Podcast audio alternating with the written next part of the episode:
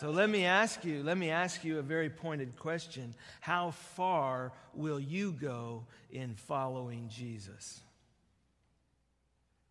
We sing the song and we know how it goes, but how far will you go in following Jesus? You see, Billy Graham, he said, salvation is free, but discipleship costs everything that we have.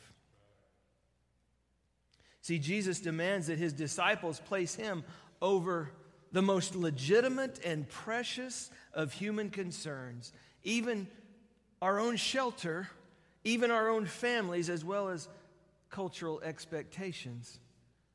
I want to read in Matthew chapter 8, and if you have your Bible and would turn with me to Matthew chapter 8, I do hope you bring your Bible um, or your um, you know, Bible on your smartphone or whatever you use to read the Word. But bring your Bibles and let's, let's look together in God's Word. We've been um, talking about discipleship in this series. And, um, you know, if, if we're going to follow Jesus and if we're going to learn from his teachings, then we got to know what he said. And so we've been studying that. And, and um, I want to read in chapter 8 of Matthew, beginning in verse 18. I just want to read five verses.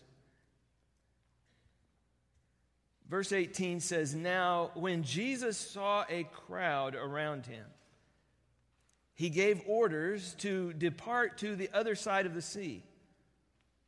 Then a scribe came and said to him, Teacher, I will follow you wherever you go.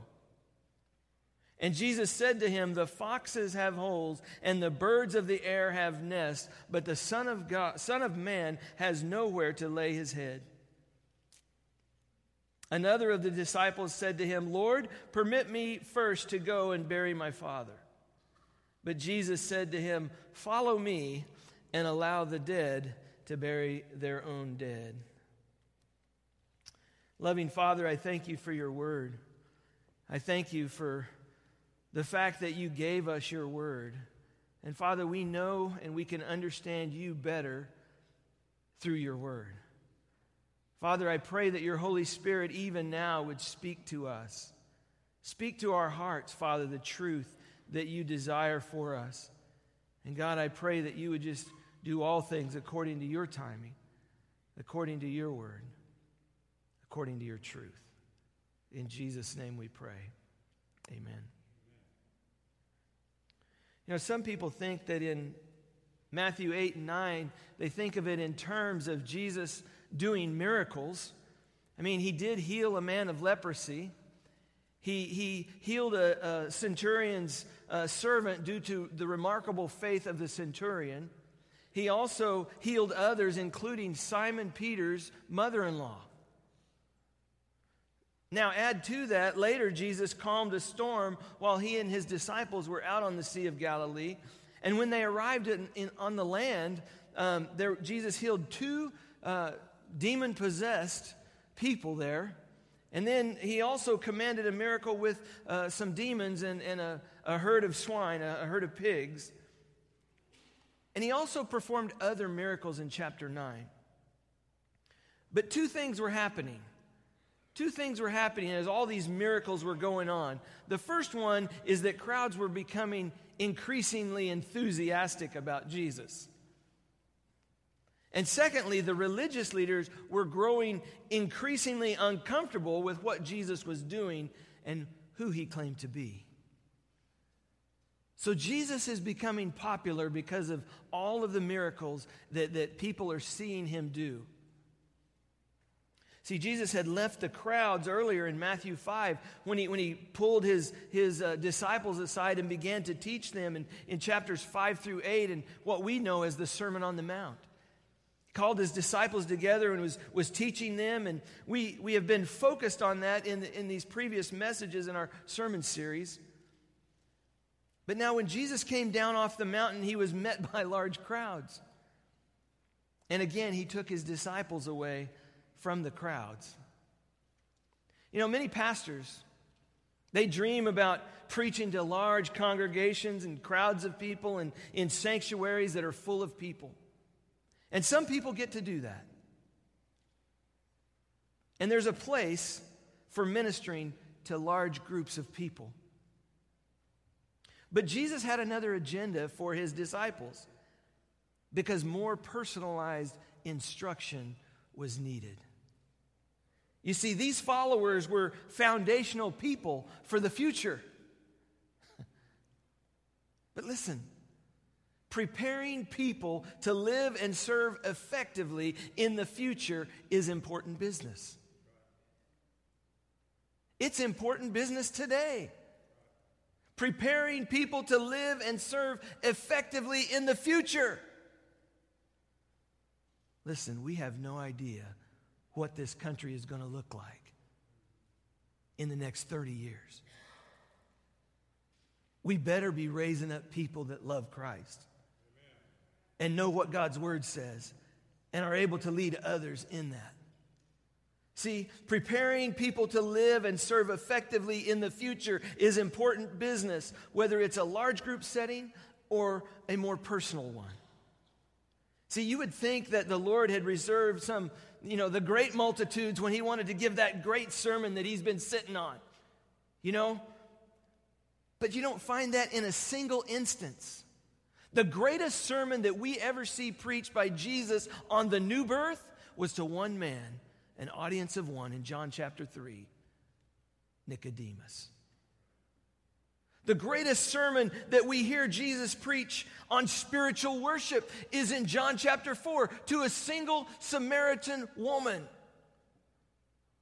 Not the big crowds, to one person. See, the invitations of the Lord are always personal.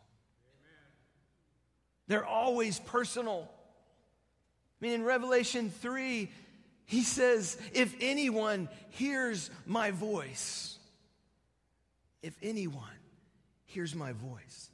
See, God doesn't look upon us as, as oceans full or, or buckets full or, or, or, or multitudes or even gobs, but the Lord looks on us as you, as you, and as you. Individual people whom he dearly loves. And listen, he calls you by name. He knows us by name. He knows all about you. And he speaks to your heart because he's God. He's God. See, Jesus knew that it was time to move away from the crowds and some folks were curious about him. But generally, they were more fascinated with his miracles. I mean, come on, do that bread thing again. You know, I'm hungry. Come on, feed me. Do all of these things that you do for other people. Do it for me. I want to follow you because I like those miracles. But before Jesus could board the boat, two people stopped him. That happened more than once in Jesus' life where he was on his way to do something and there was what we might call an interruption. But understand this our Lord sets the appointments. And ministry opportunities happen regardless of what our schedule is or what our plans are. It's going to be on the way to go do something that you're going to encounter a lost person to share Jesus with. See, this morning, what I want you to understand is that Jesus wants you to acknowledge him as your first priority. As your first priority.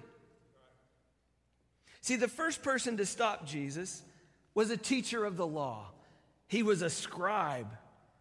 And this prominent person appeared to make the necessary commitment. What does he say there in verse 19? He says, Teacher, I will follow you wherever you go. Oh man, that sounds good, doesn't it? Hey, Jesus, we got a live one over here. And guess what? He's a scribe. Oh man, they were excited about that. One of the scribes is wanting to follow Jesus. Oh man, teacher, I will follow you wherever you go. Oh man. I mean, the scribes, they were the authorities in the law. The scribes were the ones who had the official sanction in the Pharisees. The scribes were qualified by Jewish authority to teach. The scribes were highly educated. They were loyal to the system and they were the teachers. They weren't the follower of teachers. They were the teachers, and the scribes, in a general sense, were hostile towards Jesus. And you have one coming to him and saying, Teacher, I will follow you wherever you go. They even joined the Pharisees in their antagonism and, and opposition. so when you got a scribe, you got a live one on. I mean, look here. For Jesus, he's way too eager. He's way too ready. He's too complete in all of his offer here. He's like a seed that, that falls on stony ground and it doesn't have any roots. And when the, the, the, the, the, the, sun comes up and it, it begins to, to burn it, it has no roots so that it can keep nourishment and the blazing sun causes it to pay the price that has to be paid. You see, this man never understood. He never understood the basic principle of discipleship, which is self denial, sacrifice, and wait for it, suffering. Self denial, sacrifice, and suffering. If you want to follow Jesus, that's what it's about. Self denial, sacrifice, and suffering. See, I will go unconditionally, continuously to follow you wherever you go. You got me for good, Lord. I mean, what a tremendous statement of dedication, of permanent commitment. And I'm sure the scribe thought Jesus was the greatest teacher he'd ever heard. I mean, they all marveled at him. I'm sure that when he saw these miracles, he said, Hey, this is of God, guys. This is of God. This is something else, man. This guy's unbelievable. Can you imagine? I mean, I want to get close to this guy, man. Wherever this guy is going, that's where I want to go because he is irresistible. Now, if this guy showed up today, you know what we'd say? Hey, great. Come join us. Be a part of us. Yes, we need you. We're real eager to do that. But notice, Jesus wasn't so eager. Listen to what he said to him. I mean, what a strange statement. The foxes have holes, and the birds of the air have nests, but the Son of Man has nowhere to lay his head. Huh?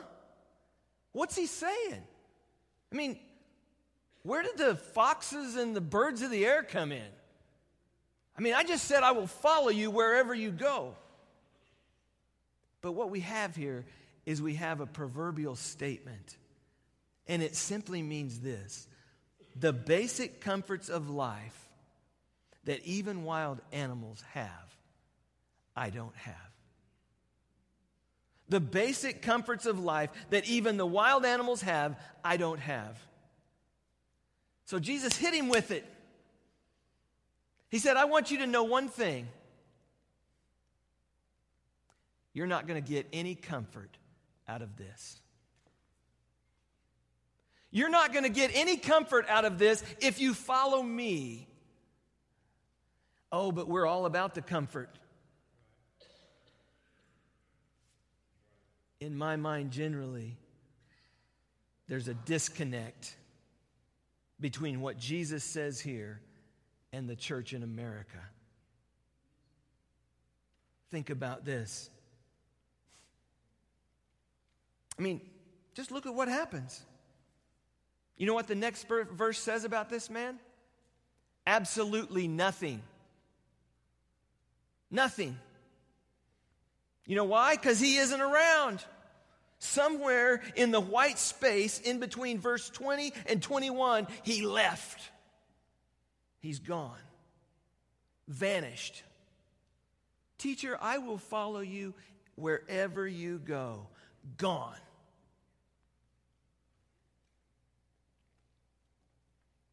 See, the Lord blasted him right where he was. He called it out, and he's gone. But you see, Jesus is different. He's different than we are. Because we try to sugarcoat everything. We try to make sure everybody's just content and everybody's satisfied and everybody's comfortable. And we want to make it so that everybody can get in as easy as possible. But he makes it so hard to keep them out unless they have a genuine commitment. See, most people want personal comfort. We want to do our own thing, we want to have our cake, and we want to eat it too. We just want to add Jesus to our already established life pattern. But you need to understand something. He refuses these types. He refuses them. I don't know about you, but that's shocking to me. Because Jesus wants us to have Him to have first place, first priority in our lives. That means every day. Then he goes on and he tells him that the Son of Man has no place to lay his head. And this is the first time Jesus used the word Son of Man to describe himself, but it's one of his favorite ways of describing himself because he used it over 80 times in the Gospels. The Son of Man.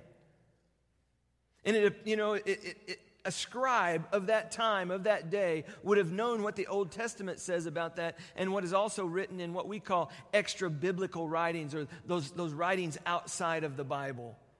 They would know what that Son of Man signifies. See, it appears to have been Jesus' favorite way, but its usage here in Matthew also links Jesus to the suffering servant. If you look back up in verse 17, this was to fulfill what was spoken through Isaiah the prophet. He himself took our infirmities and carried away our diseases.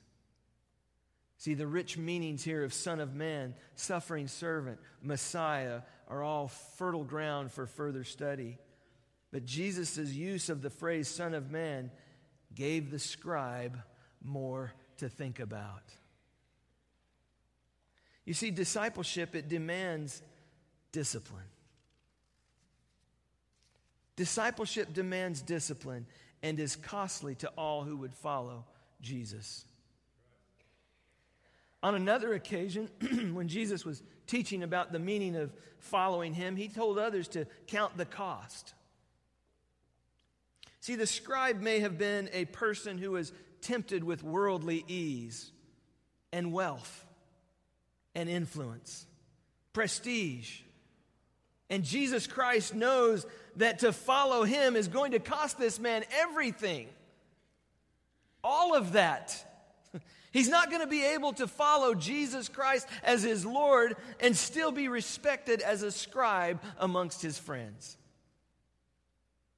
Because if you follow me, you're saying no to them.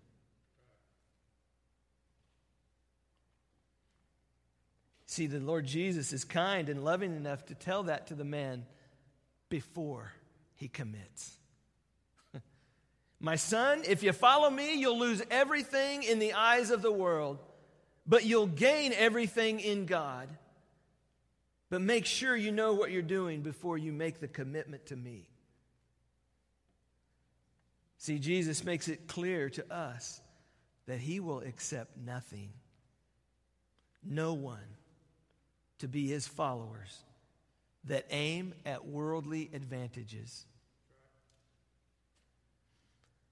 Folks, we must aim for his kingdom, for his heaven. That's what we gain. Nothing here. Nothing here. See, people can be obsessed and filled with pride about the things of the world, including a place to lay their heads. Oh, yeah, we love our homes. And we keep adding to them and adding to them. We accommodate ourselves easily to our culture, and we forget how the story of Jesus' life began in a borrowed stable and it ended in a borrowed tomb. See, when we commit to follow Jesus, we commit ourselves to the one who lived well, but simply. I mean, maybe we ought to try to live a little more modestly so that we can be a blessing and help others live better. Jesus wants us to count the cost of discipleship, but understand the right priority here. Look at verse 21. Another of the disciples said to him, Lord, permit me first to go and bury my father. But Jesus said to him, Follow me and allow the dead to bury their own dead. I mean, his words here, um, they don't teach us to disrespect or to dishonor our parents. I mean, that's one of the Ten Commandments honor your father and mother.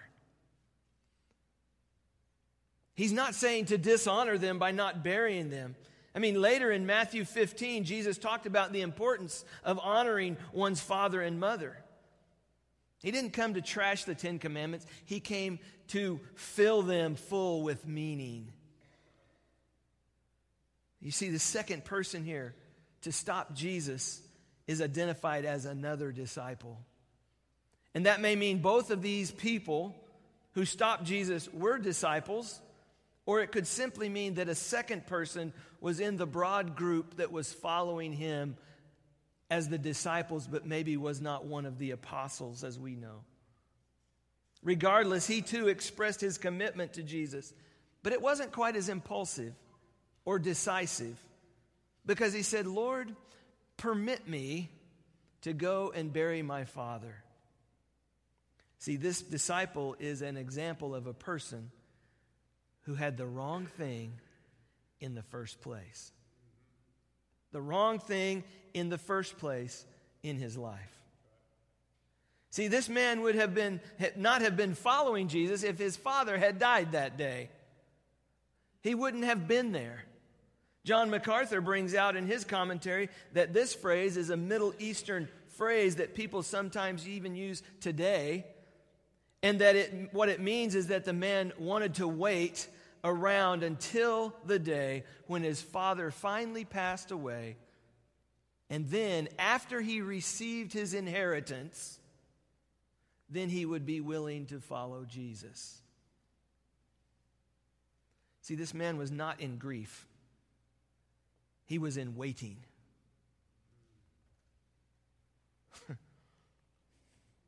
He wanted to defer to a later date, a more convenient time. He saw enough in Jesus to want to follow him, but his commitment was weak. He was a follower, but he wanted to wait to make a deeper commitment after he had dealt with other interests.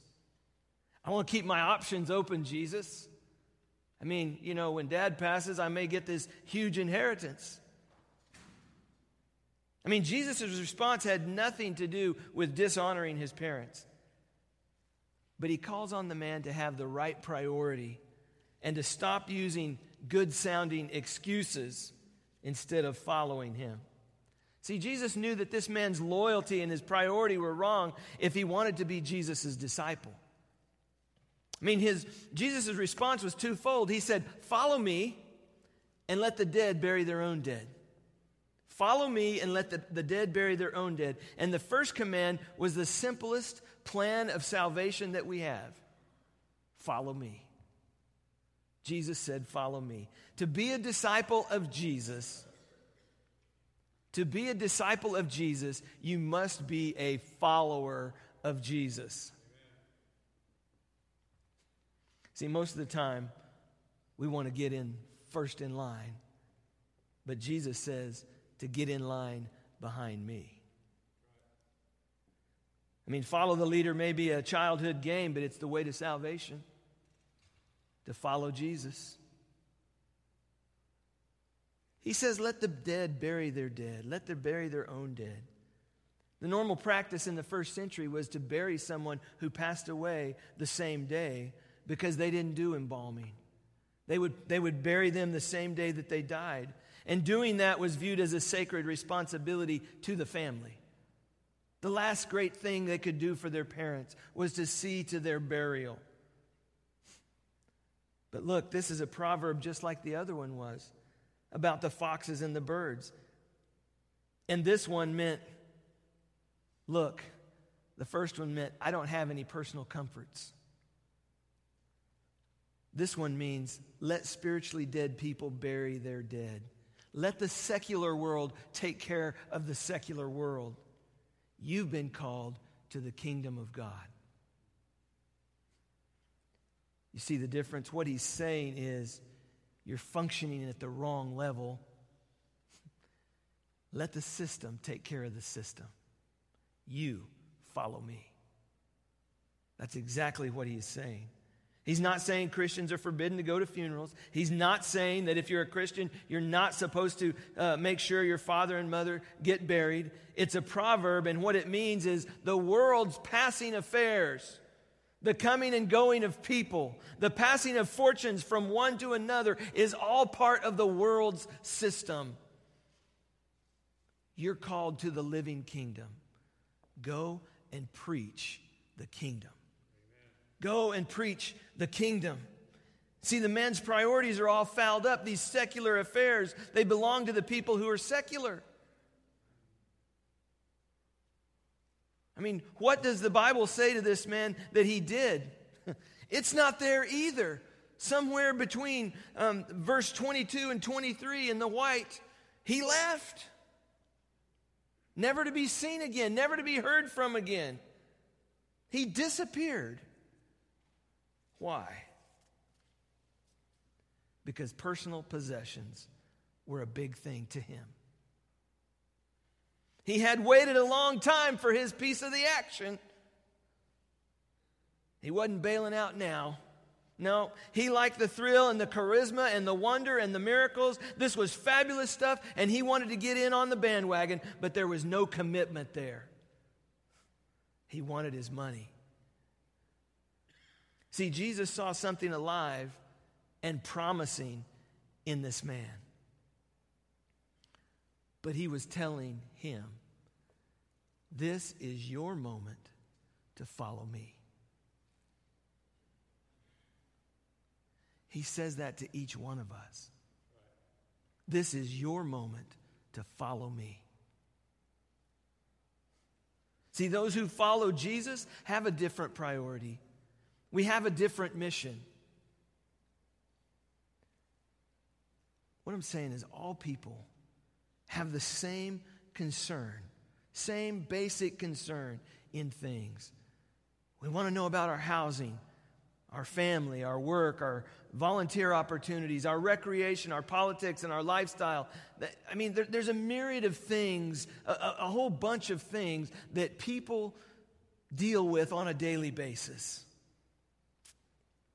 we, as well as others around us, will be positively impacted by a wholehearted commitment to Jesus Christ. How will they see what it looks like to be all in with Christ if they don't see it in you? How will they know? Because they're wrapped up in the world system not his kingdom system, the world system that is destined to pass away. He says, You follow me. Follow me. See, we also have to face attention. I'm about done. We also have to face attention about how we live life. I mean, the tension is not necessarily bad, but it keeps us aware that being a disciple of Christ is a full time effort. I mean, you may wrestle with watching a football game over doing your Bible study. You may try to do both at the same time. You're not really going to be all in with either. You may wrestle with the best ways to use your time and your money. See, life has its choices.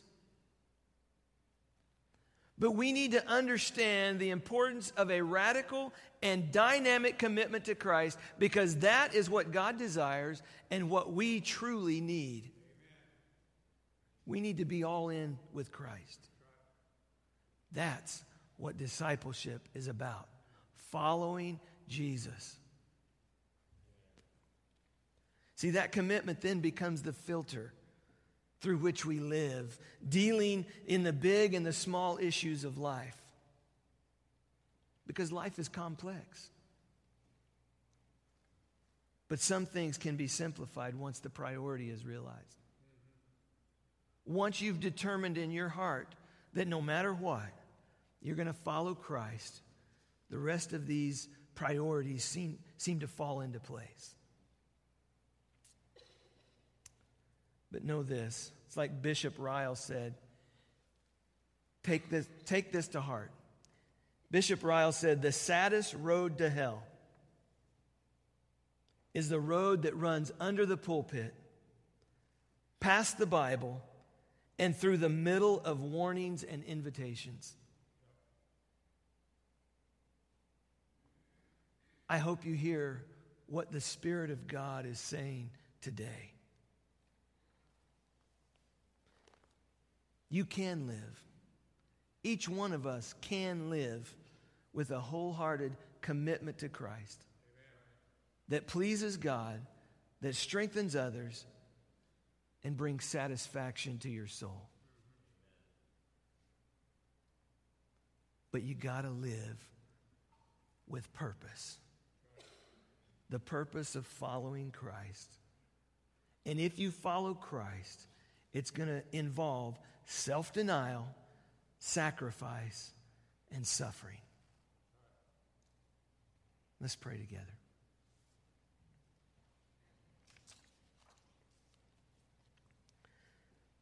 Father, I want to thank you for our time this morning in your word and in worship. Lord, I want to thank you for the music this morning. The beauty of it still lingers in our ears, in our hearts. We do pray, Lord, that you would bring to bear upon our lives your truth. Make us people that know how to cut the cord to the world system and let the secular world take care of the secular world. But Father, help us to live in the eternal. Help us to go and preach the kingdom. Help us to know your priorities. Father, give us the willingness to give up everything that we have, knowing full well that you may give back to us more than we've ever dreamed of having. Knowing that it's not what we have, but it's the attitude it's the attitude we have towards what we have. God, may there be no disciples here who walk away from Christ because of personal comfort, because of personal possessions, or because of personal relationships. But Father, may we be contemplating how your Spirit is speaking to each one of us and how it applies to our lives and how we can live in your kingdom for you. Lord, thank you for your word. Guide us in this time of response, and it's in Jesus' name that we pray. Amen.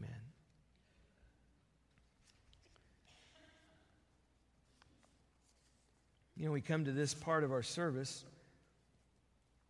where it's a time to respond. I mean, you've heard God's word. What is the Spirit saying to you? Because, you know, Half hearted commitment doesn't do it for Jesus. We've seen that. But wherever you are, I was talking to somebody this week and they said, you know, we can have as much of Jesus as we desire. The problem is, most of the time, we don't desire much of Him. Probably because His Word is hard and it's easier to follow the world. But he calls us to something greater than this world. He calls us to something greater than any of us. He invites us to be a part of His kingdom work. And He's inviting you today, just as He said, Follow me. This is your moment to follow me. Whatever the Holy Spirit is putting on your heart, maybe you've never acknowledged Christ as your Savior. I want to encourage you to do that this morning. Maybe you're a believer and you're not plugged in anywhere. This would be a good church home.